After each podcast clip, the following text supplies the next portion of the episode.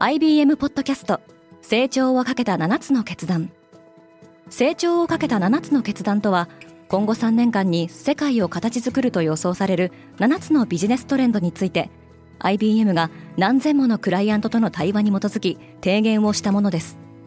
このポッドキャストでは変化の激しい時代において企業が下すべき成長をかけた7つの決断について日本 IBM の7人の専門家と考えていきます。今お聞きのリスニングサービスにてぜひフォローボタンからフォローをお願いします。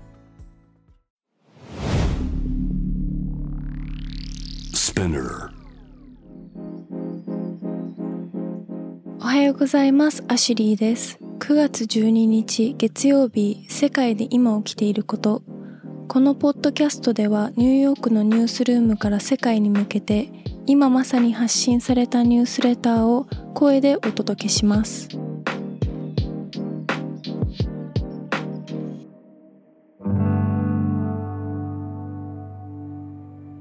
習近平国家主席とプーチン大統領が今週ウズベキスタンで会談する。中国の国家主席とロシアの大統領はそれぞれ SCO 上海協力機構首脳会議に向けてウズベキスタンのサマルカンドで他国と会談する予定です。エリザベス女王の棺がエディンバラに到着した。今月19日に国葬が予定されているエリザベス女王との長い別れを前に棺の最初の訪問地であるエディンバラではその死を悼む人々が沿道に並びました。一方イギリス連邦に参加しイギリス国王を元首とするアティングア・バーブーダーでは今後チャールズ3世を国家元首とするのをやめて共和制に移行するか否かについて投票が行われる予定です。ウクライナ軍がロシアから集落を奪還したハリコフ地方においてウクライナ軍の総司令官はおよそ1000平方マイル以上を奪還しロシア軍部隊を追い払ったと述べました。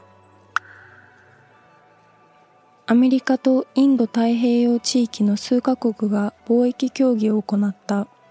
この経済交渉は中国の影響力に対抗するための枠組みの一部です。香港で5人の言語療法士が扇動罪で有罪判決を受けた。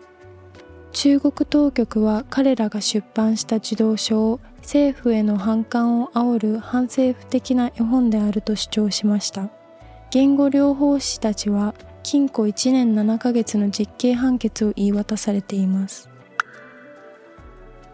インドのジャーナリストが2年ぶりに保釈されたシディーク・カッパンはインド北部ウッタルプラデシュ州でアウトカーストに位置するダリットの10代女性が集団レイプされ殺害された事件を取材中に逮捕されていました。国連事務総長はパキスタンへの財政支援を求めた。アントニオ・グテーレス事務総長は記録的な洪水で大きな打撃を受けたパキスタン地域を訪問しました。この洪水ではおよそ1400人が死亡しました。EU5 カ国が最低税率の導入を進めている。フランス、ドイツ、オランダ、イタリア、スペインは大企業に対する15%の法人税最低税率を早ければ来年にも導入したい考えを示しています。今日のニュースの参照元は概要欄にまとめています。明日のニュースが気になる方はぜひ Spotify、Apple Podcast、Amazon Music でフォローしてください。コーチジャパンでは世界の最先端を毎日2通ニュースレターでお送りしています。また世界で暮らす女性の喜びや悩みを伝えるコンテンツ、ポートレート・オブ・ミーも配信中です。詳しくは概要欄に載せていますので、ぜひこちらも見てみてくださいね。アシリーでした。Have a nice day!